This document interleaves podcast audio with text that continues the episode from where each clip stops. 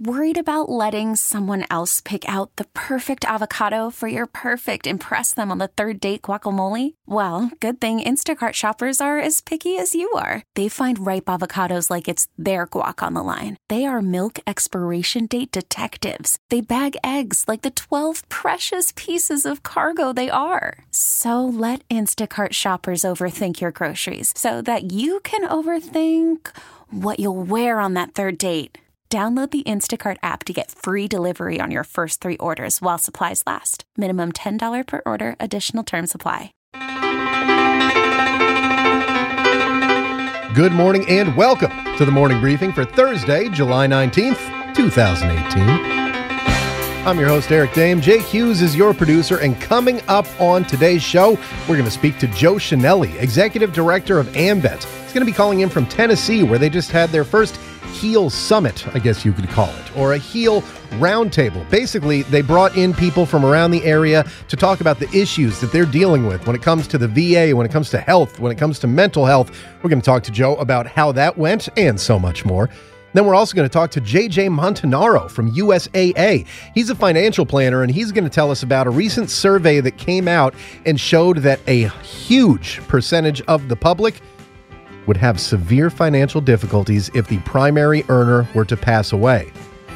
It's even bigger concern for the veteran community, it turns out. And why, you ask, would they be in such financial difficulty? Well, because they don't have life insurance or enough life insurance, whatever the case may be. We'll talk to JJ about that coming up in just a little bit. But before we get to any of that, it's time to welcome super producer Jake Hughes into the studio. Jake, good morning. How are you today? I'm doing fantastic. Eric, how are you? I'm good. Are you a little sore? Or anything uh, like that? Surprisingly, not. I'm really not after because for those that were not listening yesterday, yesterday I took a uh, we did a video of me taking the Army's new physical fitness test, Mm. and it was it was very interesting. There, let's see, I think five or six events. There's uh, let's see what I did. What did I do? I did. There's the deadlift. There's the uh, hands off push ups. There's an overhead toss uh, sprints, the leg tuck, and a two mile run. And I did all of them except the two mile run because we all know how that would have ended. Yeah, with you going to the hospital, most likely. Pretty So, much, yeah. Uh, how do you think it compared to the physical fitness test, the PRT, the PFT, whatever you want to call it, uh, that you used to take when you were in the Army for 13 years? I think it's a lot better. Like, because I, I, get the feeling that now I could still pass at least the push ups and sit ups of the old PT test. Yeah. Because I just my body has that muscle memory because Right. then that's all we trained for was when we do PT in the morning, we train for the PT test. That is Yeah. push ups and sit ups and a two mile run. With this, you really have to be more varied in your workouts because it works different muscle groups. It's a more extensive test. It more it more tests your aerobic endurance. Yeah. Because you have to do all these things in a row. And I really think that it's going to make a better army because I know people have been talking online about how oh this new test is going to be for wusses and it's gender neutral grading and all that. But I challenge these people to actually go out and take the test. Right. We don't have grading standards right now, but go out and try it and you'll see that it is a good workout. The question I have is so you just said all but one of the events you were able to complete. Uh, the one that you weren't able to complete was, uh, I believe, hanging from a bar and then pulling your knees up to touch your the elbows. leg tuck, where you're supposed to you hang from a bar with your arm with your arms uh, sort of like you're facing the bar. Right. You pull up to where your arms are parallel and touch your knees or your thighs to your elbow. I couldn't even do one. Oh, and, that, and that's like a repetitive exercise. You're supposed to do as many as you can. So it's Yes. kind of like a pull up, but you're pulling up your lower body to your Yes. upper body, essentially. It's supposed to be a much better uh, uh, core exercise than sit ups. Plus, it doesn't hurt your back. Right, with an with a with a double grip. So you're not not like a pull up where your your both hands are facing out or both hands are facing in. One is facing out, one is facing in, and you're kind of uh, parallel to the bar. Exactly, instead yes, of that's a better way of describing it. Um, here's what I wonder about that test. So.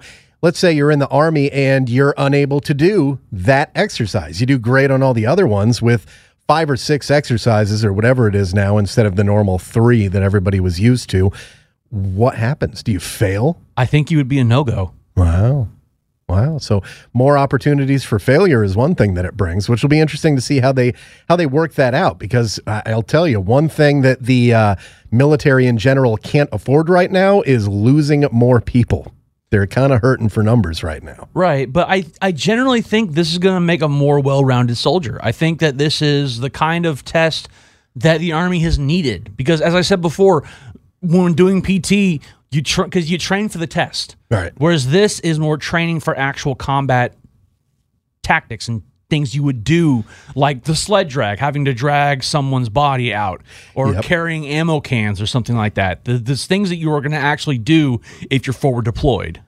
Pulling the body along though, what's the weight that they put on that sled? That's 90 pounds. Who's 90 pounds in their in their in their full battle rattle? Who's weighing 90 pounds? The the armor itself, you're talking like 40 pounds, 35 pounds. Yeah, you're right. It, it- I mean, it's not perfect, I don't think. Should be about 200 pounds that you're pulling. You know, let's go for the average weight of a soldier with their body armor and everything on. Yeah. Well, the- the that's w- the real situation. the way it works is with the sprint drag carry it was more extensive than i thought it was going to be because you have 25 meter track you sprint down and back you grab the sled drag down and drag back Mm-hmm. sprint and then you do a side step down and back Okay. then you carry the the two kettlebells or dumbbells 40 pounds each down and back and then one more sprint down and back Oh, okay. So, So- it's, a, it's a little bit more involved. I thought it would be just pulling the body down there, but still, the fact remains you could have to do things similar to that and still have to pull a 200 pound. And that's just saying on average, let's say with the with the body armor, because body armor is like what is it like 30 pounds total, something like that. 45 pounds Your something like. Kevlar, yeah. So it's somewhere around that. So let's say the average weight of a soldier is going to be somewhere around like 170 pounds ish. It's probably a little bit higher than that, even. But let's just say, for argument's sake, 170 pounds plus 30 to 40 pounds of armor and whatever else they've got on them. You're talking 200 plus pounds. So the 90 pound dummy that you're pulling along doesn't seem to be the the best or most ideal option to me. You know the thing that I think they need to fix before they fix anything else, and I, maybe they have already. I don't know, but they didn't for the 13 years that I was in. That was the uh, body fat percentage measurement, the rope and choke, where they would measure your waist and Yeah, measure your take. neck. It is not an accurate way of measuring your body Oh, fat it's percentage. not. I mean, my entire, I mean, the first seven years of my career, when I was in the best shape of my life, I weighed 175. According to Body Mass Index, I was 10 pounds overweight, which is ridiculous. that measurement thing has to do with your physiology more than anything else and it does not i mean it can uh, it can indicate body fat percentage but there were guys we had a guy who had something like 3.5% body fat. He had been measured the full way where they put you in a water tank and they do it with displacement and everything. He had like 3.5% he was a bodybuilder based on the Navy regulations, he was above body fat percentage because they would measure him and his neck. He didn't have a thick neck. He had a thick body, but he had a smaller neck. That measurement basically comes they measure your waist, they measure your neck, and then they subtract the measurement of the neck from the waist. And if the number's too high, well, that's your body fat percentage. No, no, it's absolutely not. There were also obese people who had giant thick necks who because of that measurement they were fine. It was it was so ridiculous and if they haven't fixed that yet, that's something I think they need to look at as well. And that's a very simple fix where you can use calipers. You don't have to get the uh, the water displacement tanks. I understand the cost of that would be a problem, but the caliper thing is one way of measuring it with a tool instead of a mathematical equation that's nonsense and may or may not give you a general idea of what someone's body fat percentage is. So uh, it's I, I think it is good that they're finally working to change the PRTs in the Navy because uh, in the military, I should say, not in the Navy yet, but they're not they're not relevant to the job that you do for most people. In the navy running a mile and a half uh, okay when are you going to run a mile and a half? That's a better question would be short sprints and things like that doing a number of sprints almost like what you were doing sprints with weight weighted sprints. That would be one way to do it of course push-ups all right I, I got no problem with push-ups the exercise i have the most problem with that the navy did for the entire time i was in and is still doing them the curl ups as they call them or as normal people know them sit-ups which are proven to be horrible for your back and spine yep. no doctor will tell you, like, yeah, go do a bunch of sit ups. Nope. Crunches, maybe. Sit ups, they're just bad for you. And how many people do we have, like me, leaving the military after you know, 10 plus years with back issues?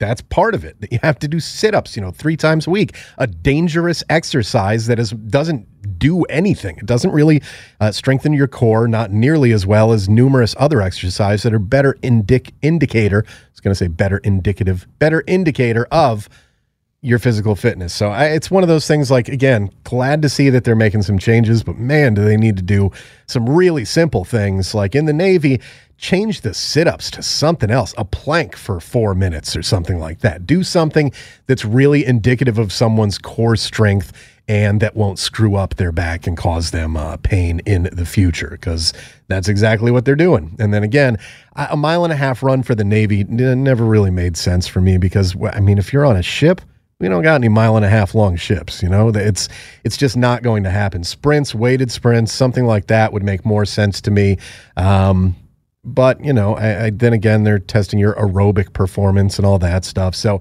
I don't know about the run, but I definitely know that these sit ups slash curl ups need to go the way of the dodo. They shouldn't be doing those anymore, and they know they shouldn't be doing them. They've been talking about it for years. Yet there it is on your PRT list. Also, think they need to change uh, the grading system, which is what the Army's doing with this. It's going to be gender neutral. Everybody's required to do the same score, is essentially what we're hearing about it, right? Right that's what should be. The fact that you are older, younger, male, female, the fact that you're, let's say, a uh, the, the PRT requirements are different for a 35 year old uh, military member and a 21 year old military member. Do not those same those two people have to do the same job? If they're out and someone gets someone gets shot, someone gets injured, are they not required to be able to pull that person off? So then why are you holding the 21 year old to a higher physical standard than the 35 year old? Why not find a baseline that you need? And that seems to be what the Army's doing. And uh, bravo, Zulu, to them if that's what they're doing. Um, there's, of course, also the conversation on this PFT change. There's a lot of people who think that uh, it's being watered down to accommodate for the female soldier. I don't know. I mean, we're going to have to see what happens with it. Yeah, but I, I, if the I, standards are truly equal and they are supposed to be difficult for uh, a male to accomplish, then they're probably going to be more difficult for females to accomplish, just based on you know physiology. Again, you're right, and I would say the test itself. I would disagree with that, but it comes down to the scoring system. It matters what the scores are going to be because, like I said, for the uh, for the deadlift, the minimum weight is anywhere. The weight can be anywhere from 120 to 420 okay. for the deadlift. So even if you're, you know, a 18 year old female and you only weigh, you know, 130 something pounds, 140 pounds. There's a lot of them that weigh a lot less than that. There's, yeah. there's some that actually, when we talk about the body being pulled that weighs 90 pounds, I served with some females in the Navy who weighed well under 100 pounds. I mean, there are. So it's it's going to be interesting if you are a, as you said, if you're a smaller female, a petite female who weighs 105 pounds, that 120 pound deadlift ain't going to be easy for you. You're going to have to work on it. Whereas, I mean, if you're, uh, it's, it's there's just differences. There are physical differences between males and females.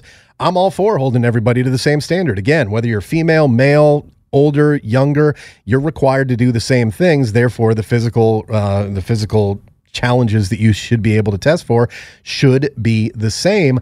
I don't know if people are going to like what happens if that is the case because yeah. you're going to see a larger percentage of females, in my opinion, and this is just uh, common sense, basic math. You're going to see more females unable to accomplish the same goals of their male counterparts. And that's the important question: is are there going to be consequences? Are because they're they're talking about allowing females in combat roles. Are they going to say to that 125 pound female who wants to be infantry, I'm sorry, you can't because you can't meet the standard. And that's mm. the question: is that if they don't, if they start having no consequences for the for not being able to accomplish these tasks, that's when the problem comes in. I, have told the story before of when I was doing my uh, IA training prior to Afghanistan. I was at Fort Meade. Basically, they were training us uh, sailors how to be soldiers, is what they were trying to do over like uh, I don't know, a month and a half or however long we were there. And when we were doing uh, basically a patrol exercise through one of the towns that they set up, and the instructor comes out like, "All right, you're hit. You pull it down." And one of the females complained, "Why am I not being used to pull anybody off to the side of the road? I might have to do that too." And he's like, "All right, good point. Yeah, you do." I was the dummy. I was the one that was that went down, and when she tried to pull me, she grabbed that handle on the back of my uh, my body armor to pull, and all that happened is the armor came up and choked me, and I moved I don't know, two feet, something like that. I mean, she could not move me. And that's the thing. When you talk about wanting females to be in combat roles, there are those who will absolutely be able to hack it. Oh, absolutely. There are also a lot of them that will not be able to hack it. And again, it's physiological differences.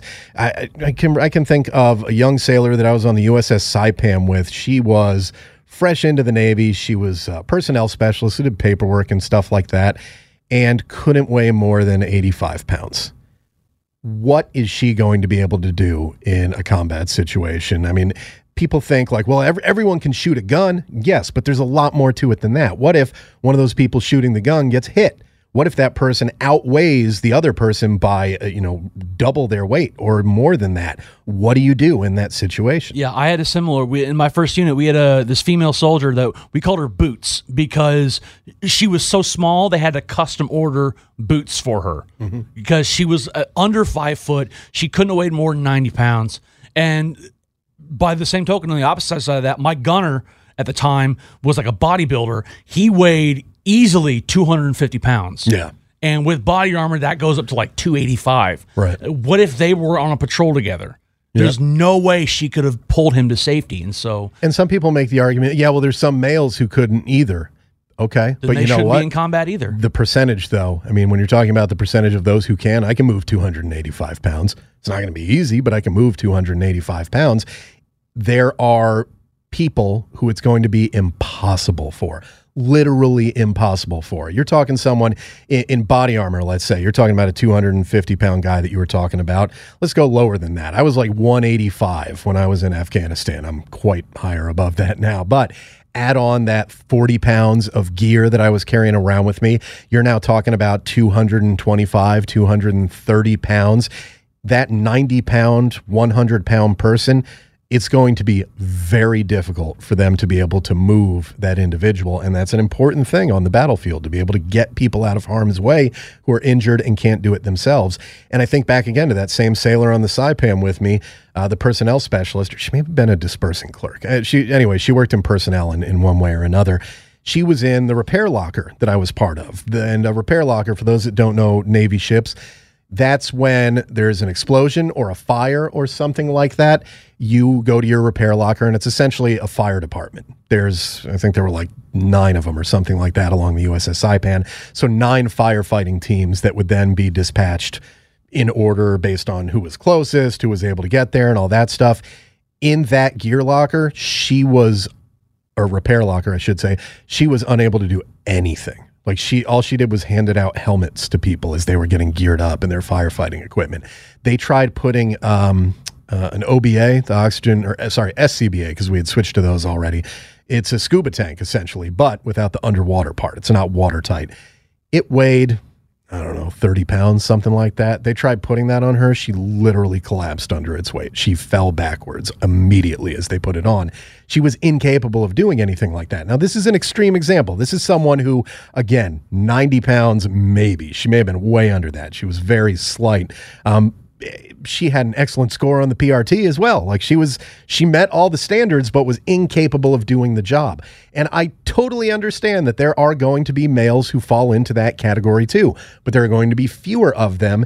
And I have no problem with those who don't qualify being pulled out, but I do think that there are going to be some people who are going to be upset if you have a larger number of female soldiers being failed on this well, test. Those are the same people that think there are no biological differences between the sexes and they're idiots. Yeah, but it's that would be ex- that would be proof that there are physiological differences. I mean, there no, they'll are, say the tests are sexist. Yeah, well, there are muscle mass differences, there are body structure, bone structure differences. There are things that just they make a difference. It's it's a fact. It's it's nature. It's what it is. It's science.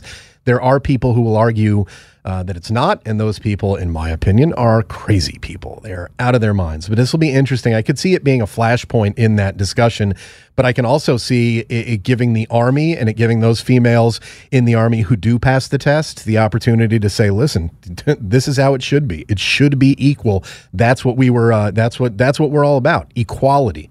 And that's, something that has been a, a, thorn in the paw of the military for many, many years. These separate but equal physical fitness test scores, where, uh, you know, females, uh, by the time I left the military, and I was, how old was I? 31, I think, when I left the Navy. Yeah, 31. My female counterparts in the same age bracket, I had to do like, I don't know, 50 something push ups minimum to, to pass the test and not be on fat boy PT. It was like 55, 60, something like that. For the females in my same age bracket, it was like 18, 20. Yeah. like in that. the Army, according to the old standards, a 18 year old female has to do 14 push ups. 14. That's insane. And, again, these are the standards that they set. There are people who greatly exceed those Yes. standards, and there are people who work at it hard and figure out uh, ways around it and ways how to do it, and more power to them. But that's the key. I think when the Army puts this in, they have to stick to that. They cannot lower the standards to accommodate for the weaker individuals. They cannot raise the standard too high to, you know, go to where everybody's failing it. They have to find the right point where it's effective for combat because that's the only thing that matters in the United States Army. Effective for combat because that is the Army's role. Mission comes first, no matter what. Your feelings come a distant third. Feelings are important when it comes to some things, though, like the MRE, Jake. We've got a poll up on connectingvets.com. And by the way, Entercom's connectingvets.com is connecting vets every day, and you should be checking it out. I don't know. How many times a day do you think, Jake? Uh, at least a couple dozen. Yeah, like 24 minimum. Uh, I love you- how you just slide that tagline in there nice and slick. If you can't, then follow us on social media where we are at Connecting Vets on Facebook, Twitter, Instagram, and YouTube. And on the website, we've got a poll up there the worst MRE. Here's why this poll bugs me, Jake, and I think might bug you, although you got out more recently than I did. I got out seven years ago. So I look down the list of the worst MRE and I'm ready to click on this poll. Beef Franks, the five fingers of death, baby. I was ready to click on Beef Franks. Guess what? Apparently, they don't have that anymore. They fed us these. I don't even know how to describe it. It was like a Slim Jim if you took the flavor out of it and made it a little bit bigger and more hot dog shaped on the end.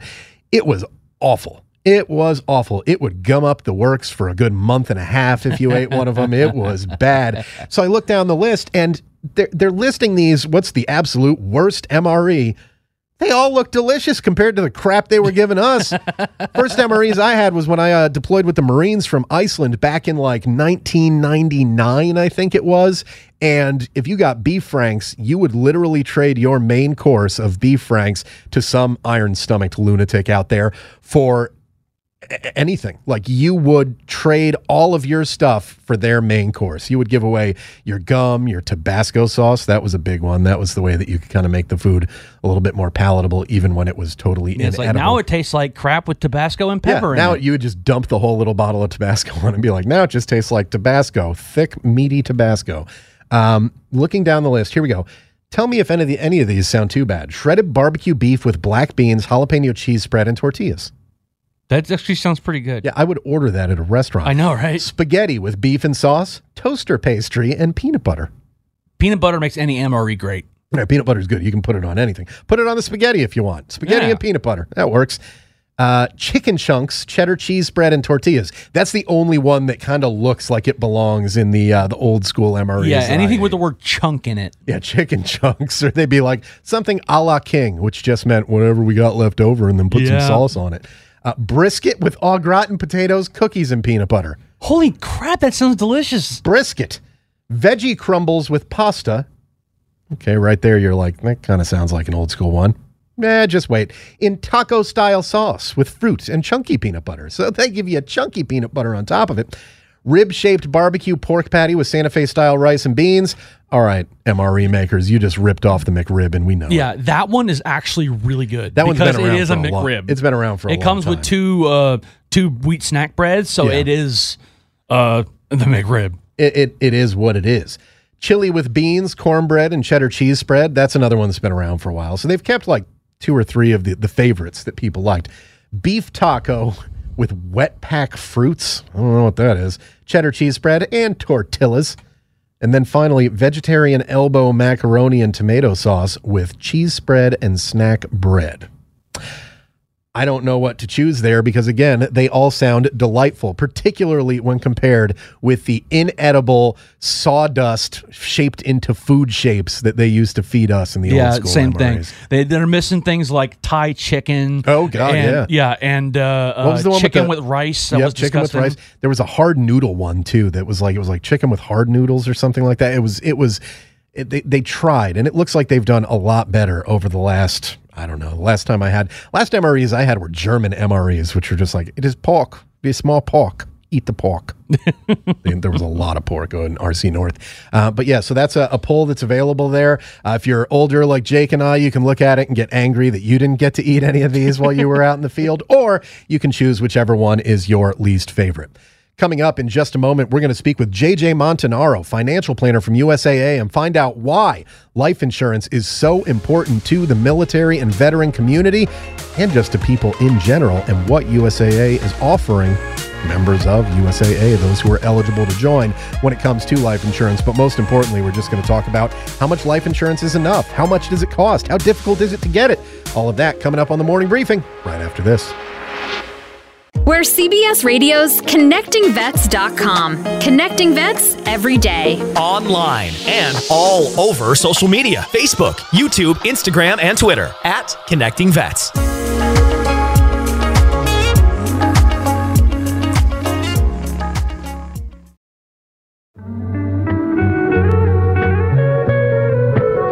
You're listening to the morning briefing on Entercom Radio's ConnectingVets.com, connecting vets every day to the news that they should know, the news they need to know, and the news we think they'd want to know. And we know because each and every member of our team knows what it's like to have worn that uniform, and just as importantly, knows what it's like to have taken it off for the last time. So visit ConnectingVets.com and follow us on social media, where we are at Connecting Vets on Facebook, Twitter, Instagram, and YouTube. Our next guest is a financial planner, an expert on things financial for USAA. His name is JJ Montanaro, and he joins us on the morning briefing now. JJ, good morning. How are you today? Good morning, Eric. Great to be here. I'm doing well, thanks. We wanted to talk to you about a specific thing, and that specific thing is that there's some new survey data about what would happen to a, basically a family if the primary income earner was lost. First, can you tell us just a little bit about what that survey shows and what it tells us about particularly the military and veteran communities? Yeah, sure. The, the survey was done by LIMRA, and essentially some of the key findings included the idea that a third of families out there would be squeezed financially if the breadwinner, if something happened to the breadwinner within a month. And that number cropped up to 50% if something happened within the first six months. So, just kind of a stark reminder that life insurance is something that uh, really should be in, in, in all of our financial toolkits and a founda- foundational element of, of financial planning for for the military community. Uh, I think it pops up in a couple different ways. Obviously, we have service members group life insurance for those that are currently serving, and, and those that transition out have got to take a look at uh, where they stand relative to losing that benefit when they leave the military. And that, of course, is something that I think we take for granted while we're in. You know, you look at your pay stub every two weeks and you see yeah, SGLI being taken out. Uh, so, yeah, that money would be there if you were to pass away while in uniform. As veterans, what should we be looking at when it comes to life insurance? How do we know the amount that we need? How do we know how much we should be paying for it? How do we figure out life insurance from a veteran perspective? Yeah, I think the first thing that we need to do is, and you'll hear rules of thumb out there, Eric, as far as how much life insurance is the right amount of life insurance. But what I like to talk to folks about is the idea of going on using a calculator. We've got one at USAA.com that that people can use, but using a calculator to really plug in the the specifics of their financial situation and their financial goals. For example, how much debt they have that want they want paid off, or what type of income replacement they want for their spouse or loved ones, and and build a scenario based on those goals to come up with a, a number that that is fits the individual, and, and that's so that's where I would start. Is rather than use a rule of thumb or a, a, a broad guideline, is get down into the into the weeds and look at your own situation and what you want to accomplish to figure out the right amount. With many in the veteran community when it comes to finance, whether it's investing, whether it's saving, whether it's insurance, uh, it's kind of looked at as uh, something too difficult to deal with. For those people out there who may think, eh, I don't need life insurance, why would you tell them they absolutely do need life insurance? ultimately it comes down to protecting the ones they love. So it, so it may not be a comfortable topic, and, and frankly, especially for veterans, uh, we we have a little bit of a sense of of that nothing is going to happen to us, uh, and that can be that can be a roadblock to, to looking at something like life insurance. Because why look at it? Because we're going to be okay for now and forever. And you, you and I know that's not true. But uh, I think if you look at it from that perspective, that uh, this is something that needs to move to the top of the list as opposed to something that we can procrastinate on. Is it ever too late to get life insurance? And by that, I mean, you know, I mean, if you get out of the military, maybe getting it that day is the best way to go about it. So there's no lapsed coverage. But if you've been out for a while and haven't had it, is it too late to go back in on, on the life insurance game? Yeah, no, life insurance, it, of course, if, if the house is burning down, uh, then it's probably too late to get the homeowners insurance. And the same thing could be said with life insurance. If if you've got uh, if you're on your deathbed or you've got serious health issues, it may be more difficult, if not impossible, to get the life insurance. But as far as just in in, in a general sense, the the younger you get it, the less expensive it's going to be, the less health issues typically that that folks will have, and the easier it's going to be to get life insurance.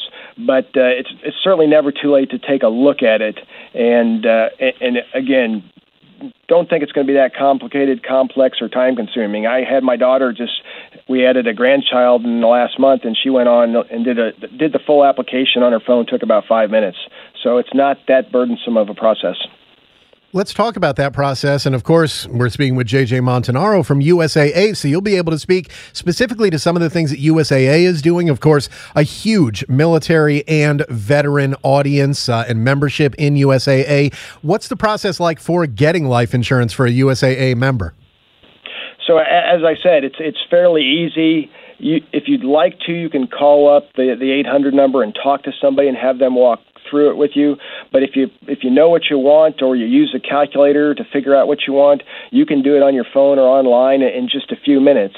And so I think one of the things that we try to do is is make sure that we're servicing that military community in a way in, in, in, in using tools that are going to make it easy for them to do what they want to do given their mobile lifestyle. And so that's reflected in, in that process we just talked about. It's also reflected in our product. We have what's called Military Protection Plus. So that includes special uh, severe benefit, severe injury benefit. It includes accelerated underwriting and an, an SGL, SGLI replacement clause so that uh, members that have that coverage can go in and replace SGLI when they leave the military without going through medical underwriting. So our focus is definitely on the on the broader military community, and that's reflected in how we do business. A question for you for people who have a job uh, that includes life insurance. Like, let's say their company provides life insurance up to a certain amount. Do they need additional life insurance from an organization like USAA on top of that? Does it depend? I mean, how do you look at that aspect? Yeah, that's a great it, it depends question, Eric, because one of the things about life insurance through your employer, like the SGLI that we just talked about, or with the civilian corporations is typically it's relatively inexpensive and it's and it's very easy to do. It's just part of the check the box in the check the box in the uh, in the process when you're when you're enrolling for your benefits. But at the same time, it may not be portable. So it may, if you move from one employer to another employer, that may not be coverage that follows you, or it may be limited in terms of how much coverage you can get, and that might not be necessary. That might not necessarily be enough to give you what you need. So oftentimes it can make sense to supplement employer coverage with a privately owned policy. So it's it's it's never a case of well I've already got life insurance I definitely don't need any additional life insurance correct? Well I, I wouldn't I wouldn't say never but it, it, it's oftentimes it, that's not the case. Again, we go back to we were talking about the a, a young service member who's just starting out in the workforce, joined the service. He's got four. She's got four hundred thousand dollars of group life insurance through the military, and and doesn't have obligations that come anywhere near that. Well, they're going to be able to say, "Hey, my employer coverage is is all I need." Now that again, they may want to go back and look at it, look at the future, and, and position themselves for the future. But but in the here and now, they're probably okay. In general, JJ, and we're speaking with JJ Montanaro, financial planner from USAA. What's the average monthly cost of life insurance for someone, uh, you know, the average veteran who's just gotten out of the military? Yeah, I think the average veteran who's just separating from the military would be would be surprised to see that they could get the same type of coverage that they had in the military for a cost that was roughly the same. And, and I go back. I, I, I can't remember if I mentioned my my. I did mention my grandchild, but my my daughter and her husband are both around 30, one a little bit younger, one a little bit older. But for a half a million dollars of coverage for a 20 year term policy, it's going to cost them about $60 altogether for half a million dollars of coverage each. So a lot of people hear that number and go, wow, that's a, a lot less expensive than you might have thought. Yeah, it certainly is. When you hear that, you know, sixty dollars can get you half a million, that's a pretty good, uh, pretty good investment right there. Pretty good risk to reward take when it comes to life insurance. That's what we've been speaking about with JJ Montanaro, financial planner from USAA. JJ, if people are interested in finding out more about this, finding out about the services that USAA offers, where would you recommend that they go to do so? Eric, they can visit us at usaa.com forward slash life that's all you need to do. And uh, again, it shows that if if you are out there and the primary income earner from the home passes away, it puts families in a very bad position. Life insurance can make a difference in that situation. And we've been speaking about it with JJ Montanaro from USAA. JJ, thank you so much for your time this morning. We appreciate it. All right, Eric. Thanks for having me. Have a great day. So, Jake, let me ask you you work here, so I believe you get life insurance through the company. Do you know how much life insurance you would get if you passed away? I honestly do not know. Yeah, I'm not 100% sure either. I had an idea with SGLI when I was in. I think it was like $100,000 or something like uh, that. The SGLI, unless you quantify it and put a number in, it's $400,000. Okay, so then $400,000. See, I wasn't even right about that. And it's one of these things that I, honestly, I don't think we think about when we're in the military because SGLI is just taken out of your paycheck. You know, it's a couple dollars a month. Uh, it is what it is. You never really think about it. You think, well, that's a good thing. Military is a dangerous job, no matter what you're doing in it. Uh, more dangerous jobs, of course, uh, there are than others. But it is something that, you know, you don't want to think about. You don't want to think about death, but particularly for me now, as I get older, I have a family, uh, my wife and son. Um, my wife has a great job, so I think they'd be okay if I were to uh, drop dead today and uh, and that was it, and I didn't have any life insurance. It would not be easy for them for a number of reasons, but financially, I think they'd be all right for a while. Um, she makes more money than I do. So I think that would that would be the biggest uh, factor there. But there are a lot of families where that's not the case, where the the husband, the wife, or the significant other, or whatever the case may be, doesn't make as much money as another, or one of them doesn't work, and you've got someone passing away who doesn't have life insurance, then that source of income is cut off. And in many cases, not all cases, but many cases, the one who doesn't have an income or who earns less money, part of the reason for that is because they're not qualified to earn more money. So it puts you in a financial hard space. But as JJ was just telling us, life insurance, whether you go through USAA or another company, it can be a life saver for your survivors and make sure that they're taken care of. Because when you pass away, there's a lot of costs to think about that I know none of us want to think about funerals are not cheap. I mean, you ever watch the show Six Feet Under on uh, mm. on HBO? No. Really good show. Uh, it was on, I don't know, 15, 20 years ago or so. It's not on anymore, but I'm sure you can find it on their on demand app or whatever. And the, the the funeral would be ridiculously expensive. The casket would cost a lot. Cremation costs a lot. There, it's not cheap to die. I mean, you don't think about it because it's not you that's going to be spending the money, but somebody is. And it's going to be somebody that you care about more likely than not. It's going to be your family members, it's going to be your parents, your spouse, your child, someone like that.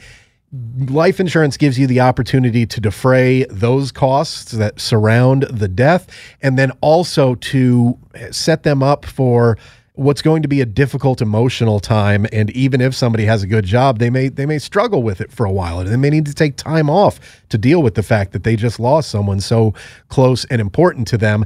Uh, it's really a good idea to have it, and it's a good idea to know what you get through your employer if you do, to then know if you need some supplemental life insurance on top of that, you know? Exactly. And uh, that's why I go, I actually bank through USAA. So after hearing this interview, I'm actually going to go and look through their options. Yeah. And you can, uh, you can go there and check out the website, the, uh, the website that he just gave you, which I think is usaa.com slash life. Uh, if you go there, I'm going to double check on that link to make sure I'm not.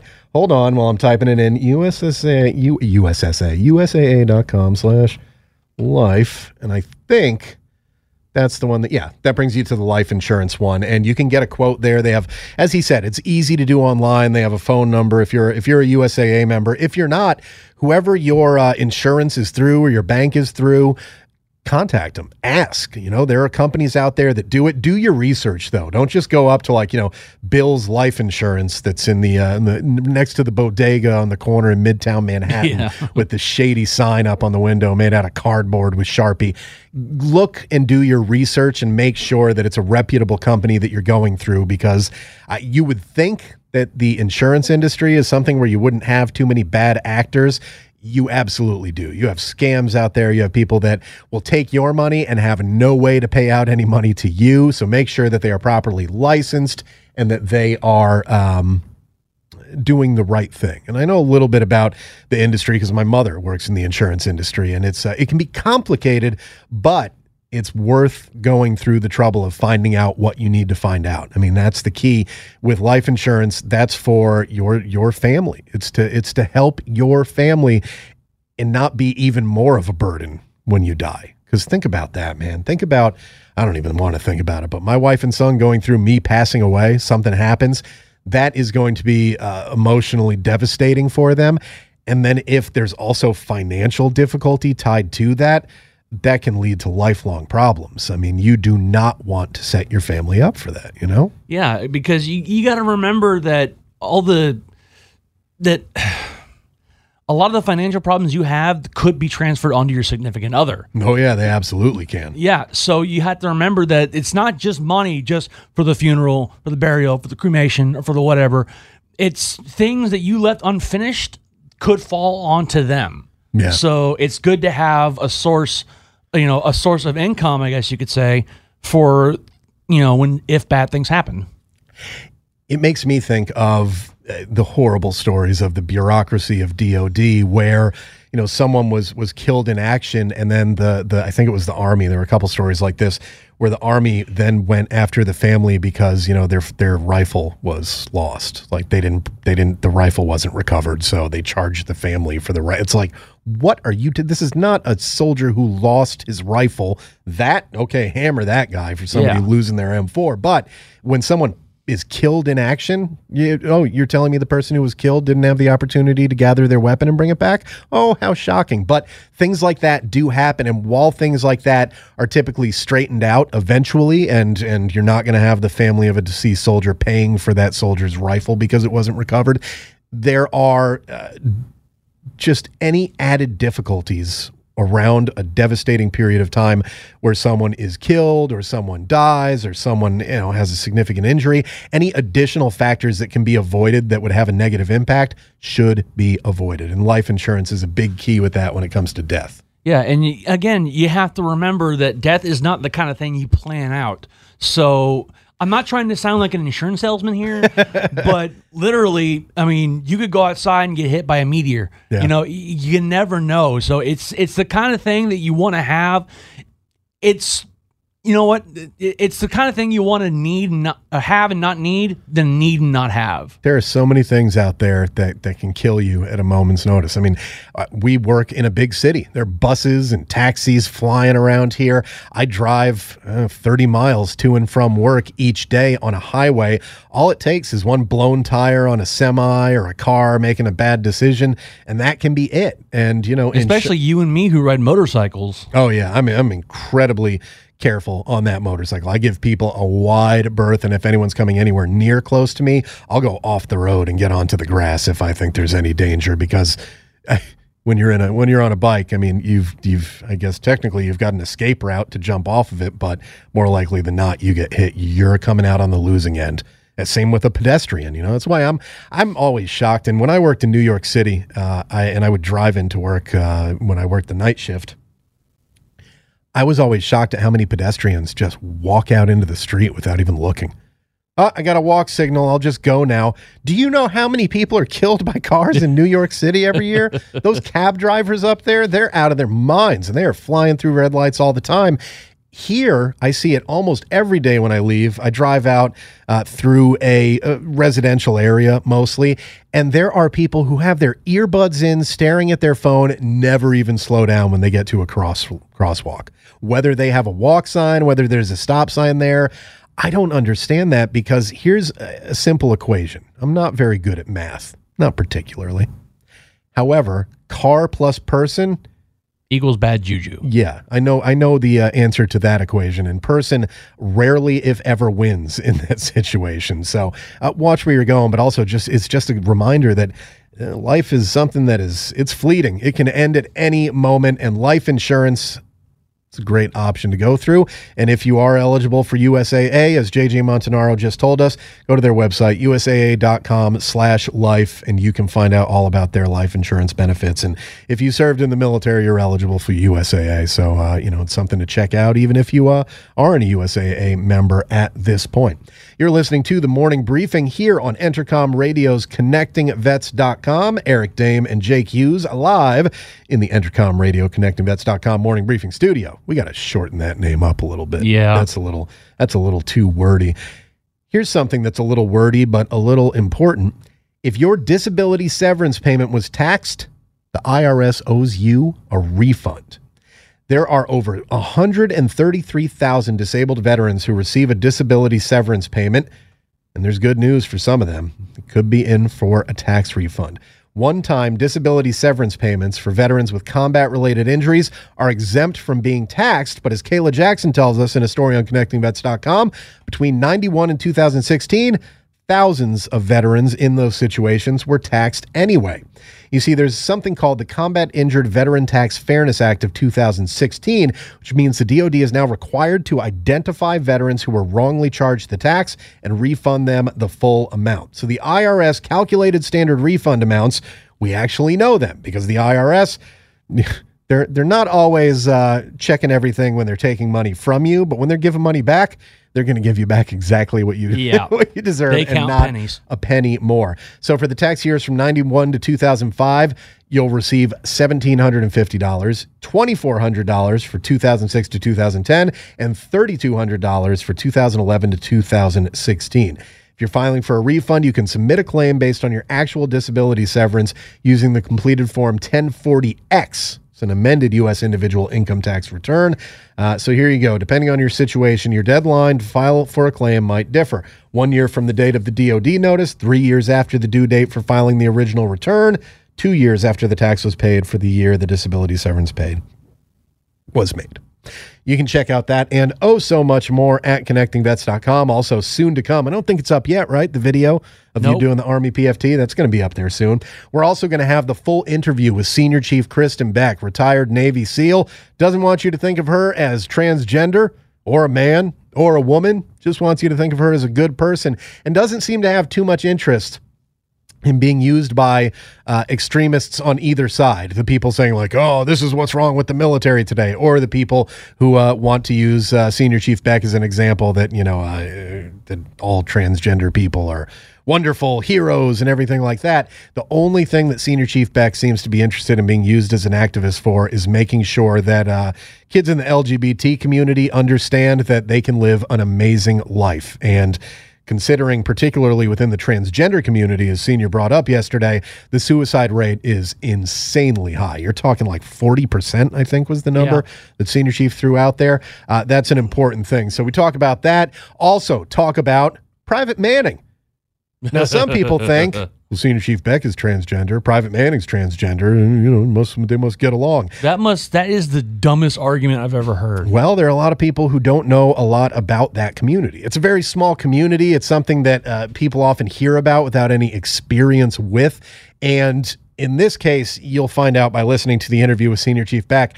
Uh, the Senior Chief is not a fan of the young disgraced private. That does not shock me. No, it it is it is interesting. We also, of course, talk about the SEAL community's response to having a transgendered SEAL veteran, a decorated transgender SEAL veteran with the Bronze Star with V for Valor, served on DevGru, aka SEAL Team Six, Purple Heart recipient. I mean, this is a SEAL who was a hard charging, high performer, special operator uh, in in war. I mean, in, in Iraq and Afghanistan. Now, though, some SEALs seem to only see Senior Chief Beck as that transgender person, and they don't want anything to do with that. So we talk about that. Also, talk about some. I guess disparate responses within the SEAL community towards people who are uh, in the public eye now, where some people, and the example that uh, that I brought up was Jocko Willink, of course, retired SEAL commander, who's uh, does an amazing podcast, has written some great books no one seems to have, well, not no one, but not many people seem to have too much of a problem with what he's doing. Yet some of those people who have no problem with him do have a problem with Senior Chief Beck. Huh. I wonder why that could be. Gee, it's a it's a mystery. Also, turns out that the senior chief served with Jocko on the teams and knows knows him quite well. And uh, uh, apparently, uh, ha- they have not spoken since uh, Senior Chief Beck, uh, uh, you know, got out of the SEALs and began transitioning to becoming a, a, female. So it's an interesting, fascinating interview. It's a long one. Normally, our interviews are 25 minutes or so. Senior Chief Beck came in, we started talking. We went an hour before I realized that we had gone an hour. So played the whole thing yesterday. But if you missed it, you're going to be able to listen to it later today. Uh, really, I mean, by the time you're hearing this, it may already be up on the website. We'll have to uh, have to check on that. But the uh, the full interview will be available for streaming and downloading on the website. And that website is connectingvets.com. Brought to you by Entercom. Connectingvets.com is connecting vets every day through a variety of platforms video, audio, news, benefits. It's all there for you, and it's all on social media at Connecting Vets on Facebook, Twitter, Instagram, and YouTube. We'll be right back with the Executive Director of AMVETS, Joe Chenelly. You're listening to the Morning Briefing helping military veterans stay connected. We make it easy. We're CBS Radio's ConnectingVets.com, connecting vets every day. Online and all over social media Facebook, YouTube, Instagram, and Twitter at Connecting Vets.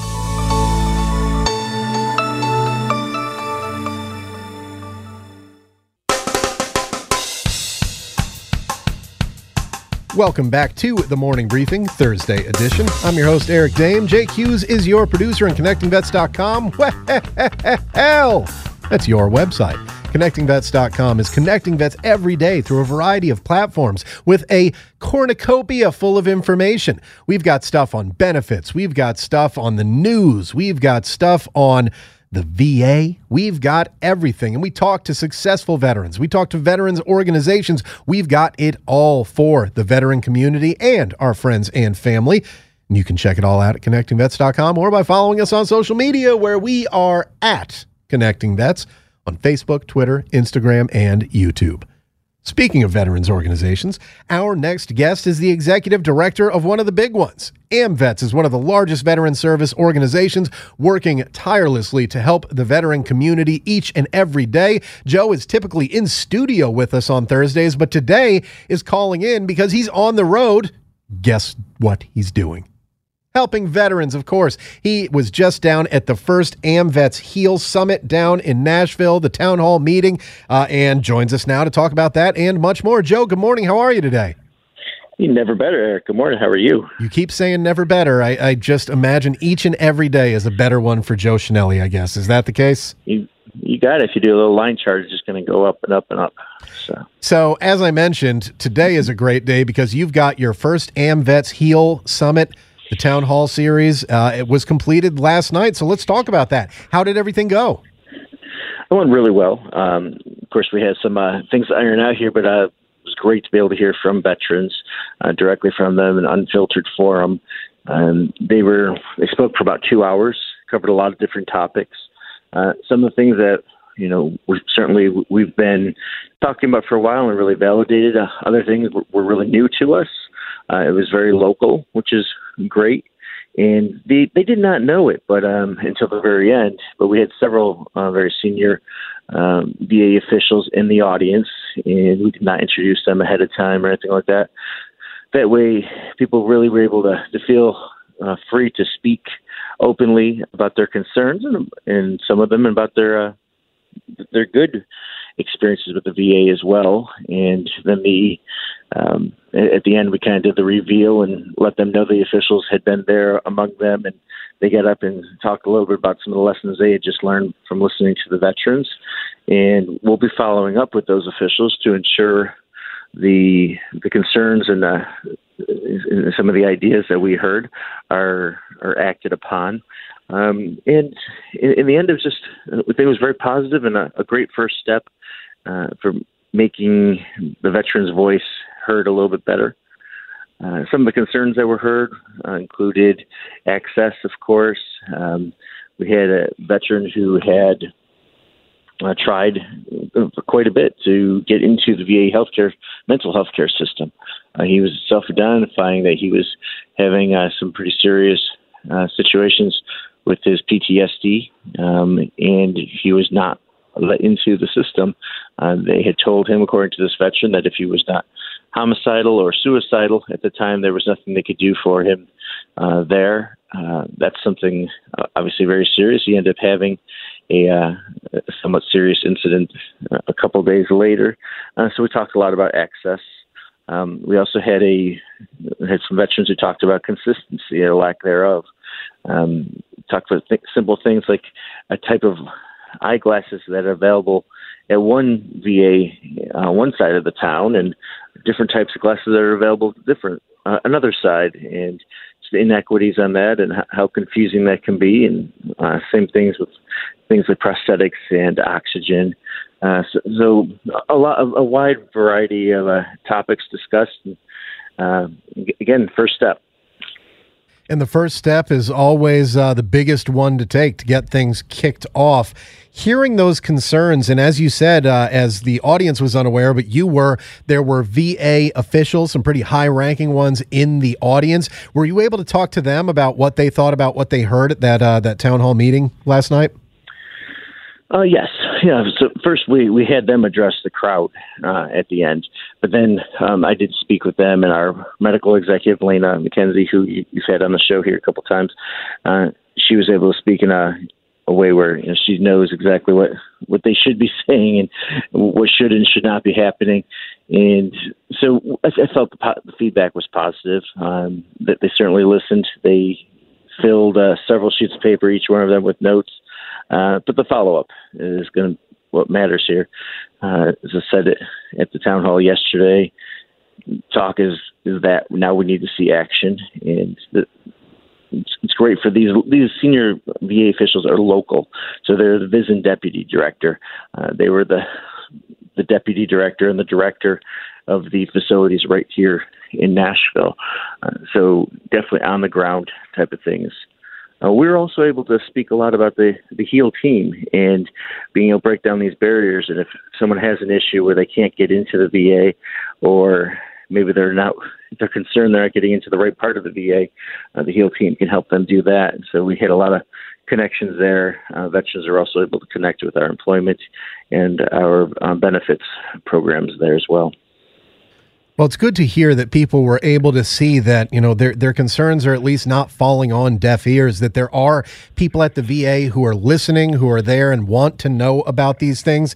Is that part of the goal of the HEAL Summit to make sure people know that, you know, they're they're not just shouting into the wind with the concerns that they have with the VA or the praise that they have with the VA as well? Yeah, absolutely. And uh, this is really putting a, a face to who they are. So this was an opportunity at the end for the veterans and these senior officials from the VA to, to speak face to face, and for that helps both directions. Of course, the veterans are able to see that it's a real person who's making these decisions and working on this reform, and then the officials are able to really see the veteran face to face and hear directly from those people who they impact.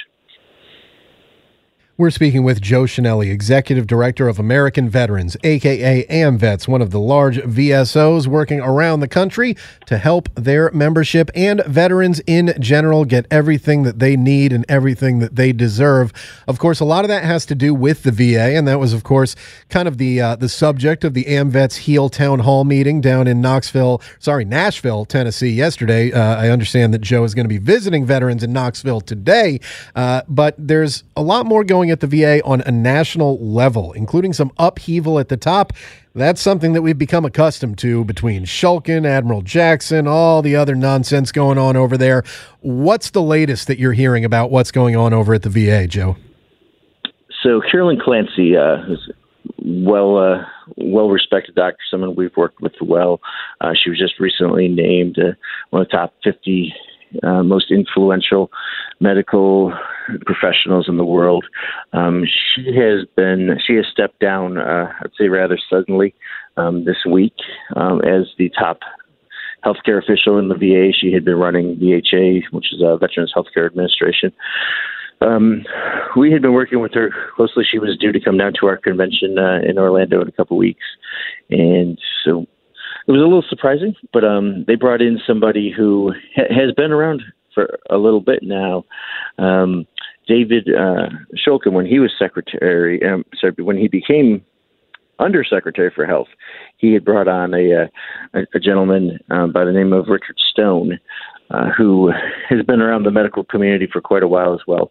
Uh, he's he just came back now, and so he's going to assume the same title, which is executive in charge of the VA, VHA, but he's basically now the one running Veterans Health.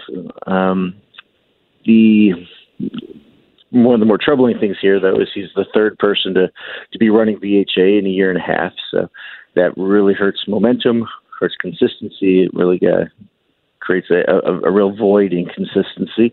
Um, we understand he's in the running though for the permanent position, and we do.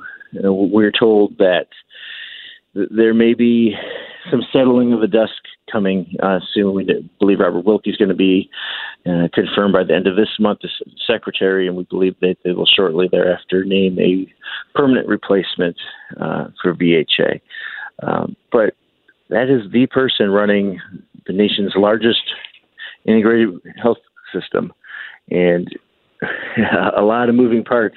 And if they're not all moving the same direction, the veterans suffer. And uh, I know I'm sounding like a broken record because we've been saying this for so long now, uh, but we're, we're really hopeful that this will become the uh, the final step towards some consistency.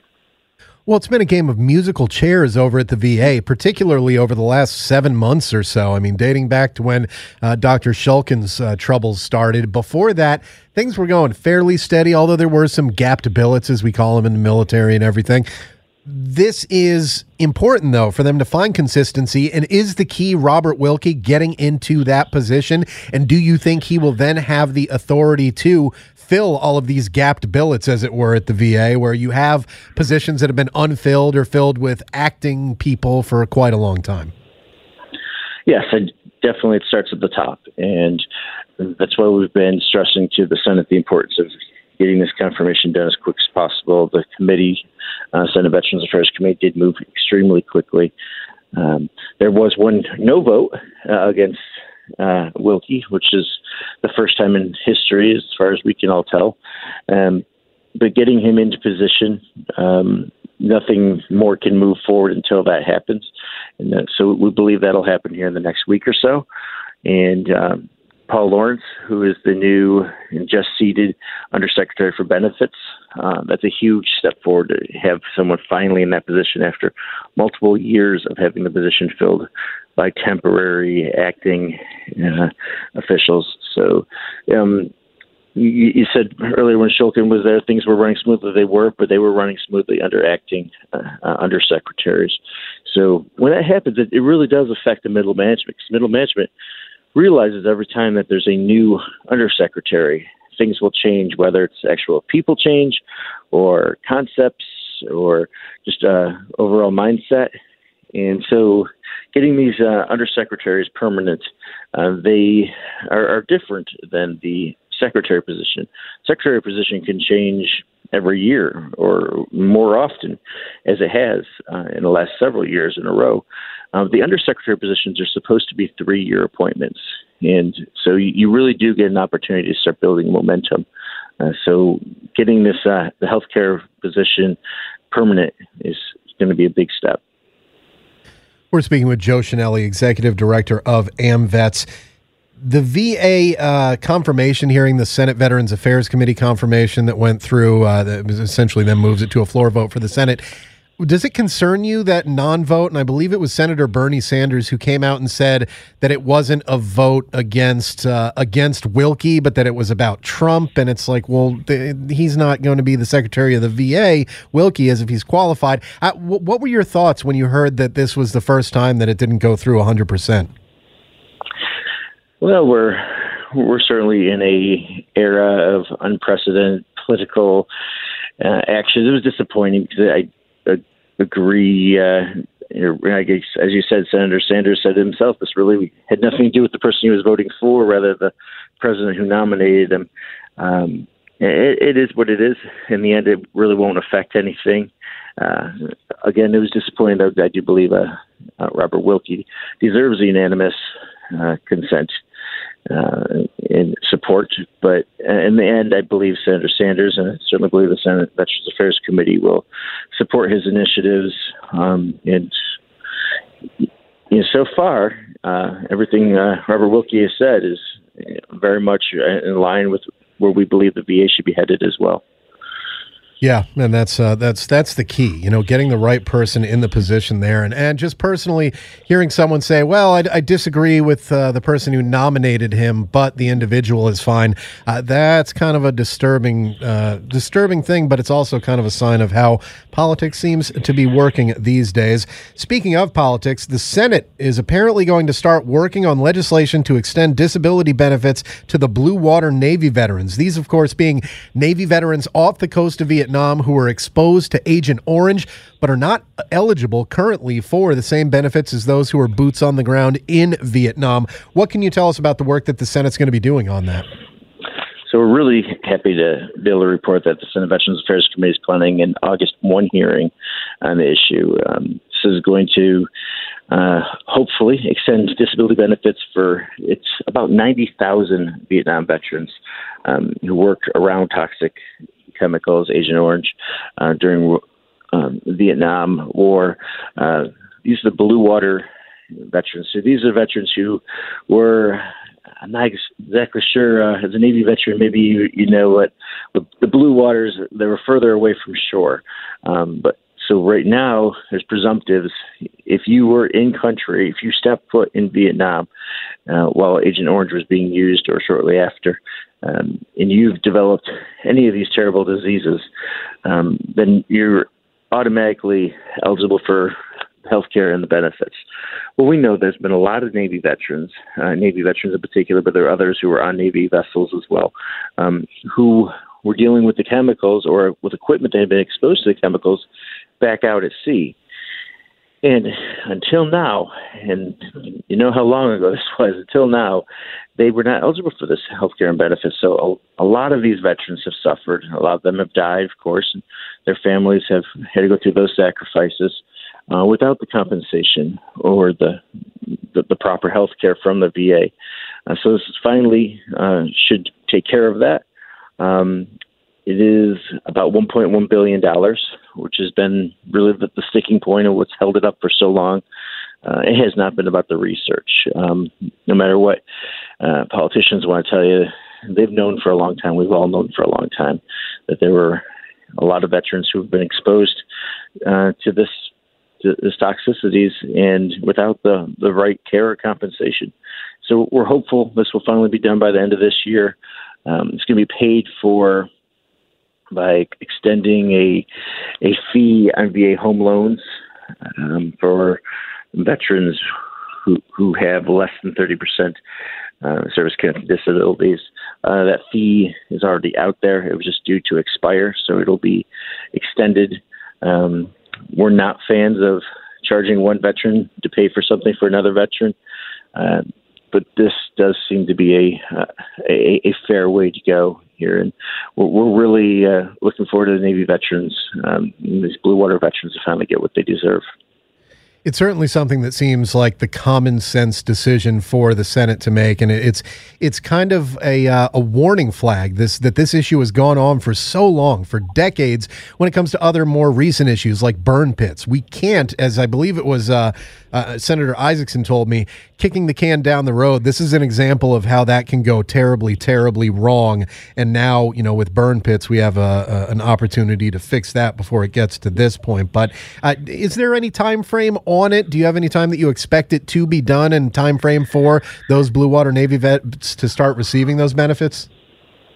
Um, we're really hoping for December, um, and I know that seems a, a, long way away, but in in Capitol Hill terms, that's that'd be quick quickly uh, with the hearing coming in on August 1st.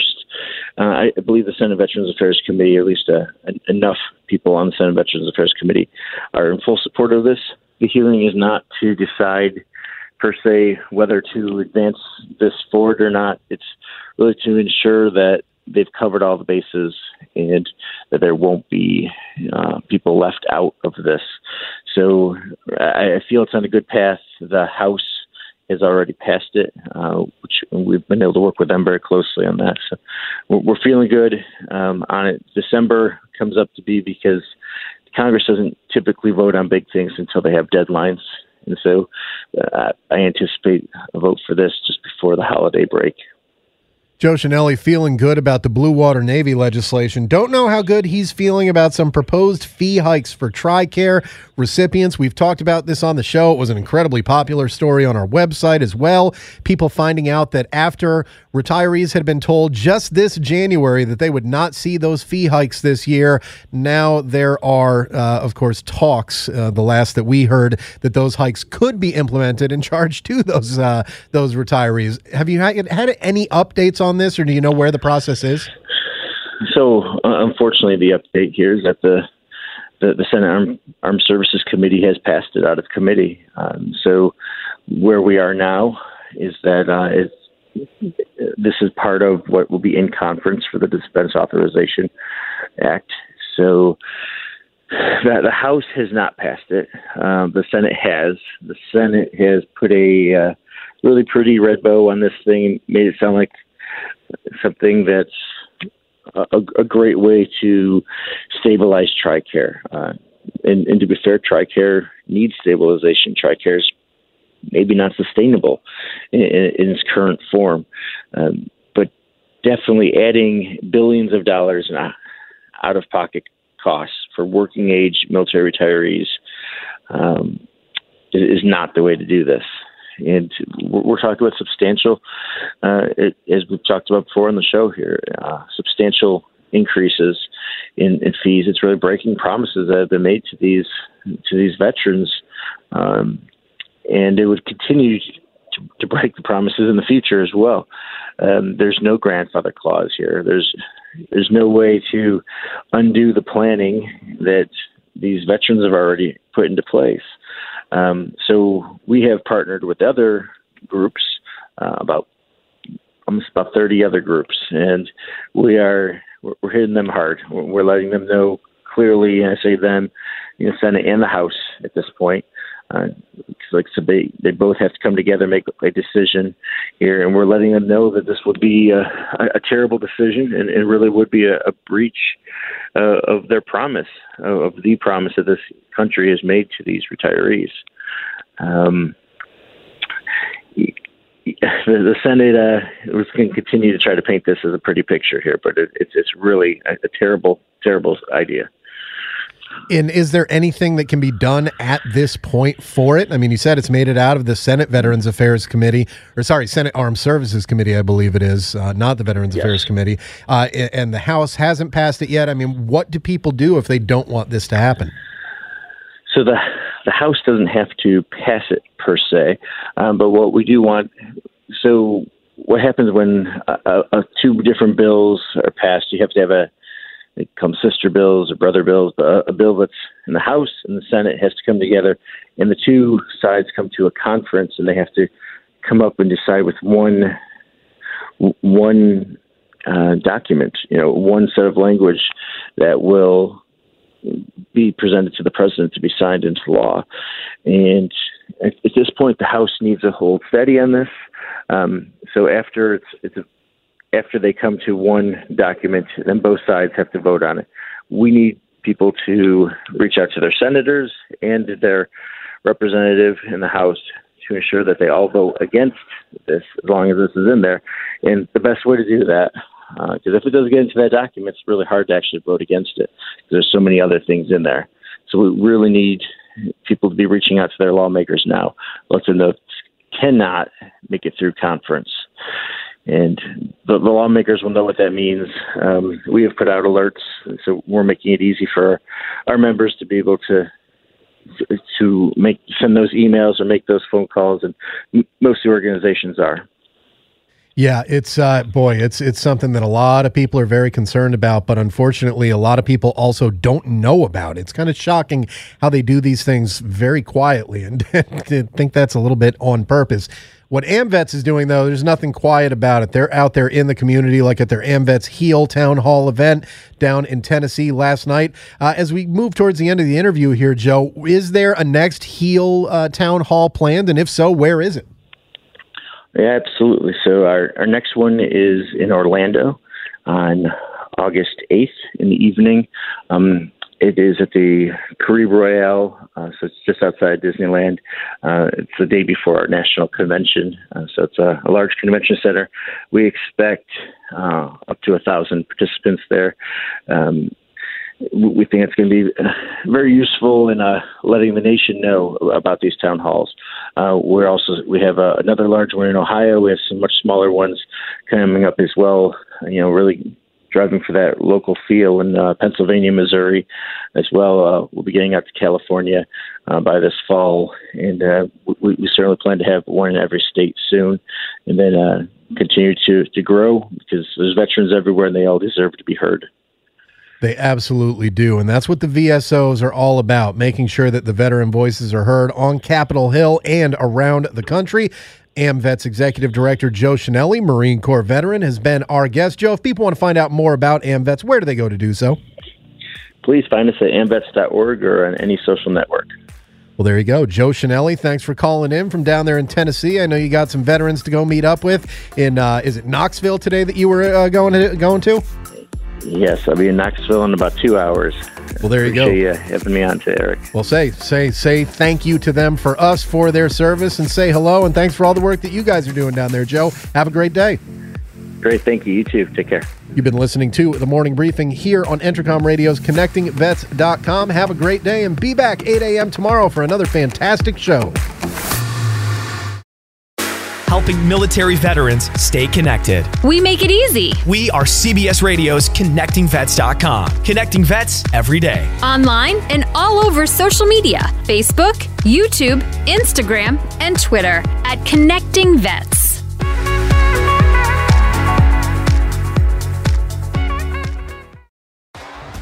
T-Mobile has invested billions to light up America's largest 5G network from big cities to small towns, including right here in yours. And great coverage is just the beginning. Right now, families and small businesses can save up to 20% versus AT&T and Verizon when they switch. Visit your local T-Mobile store today.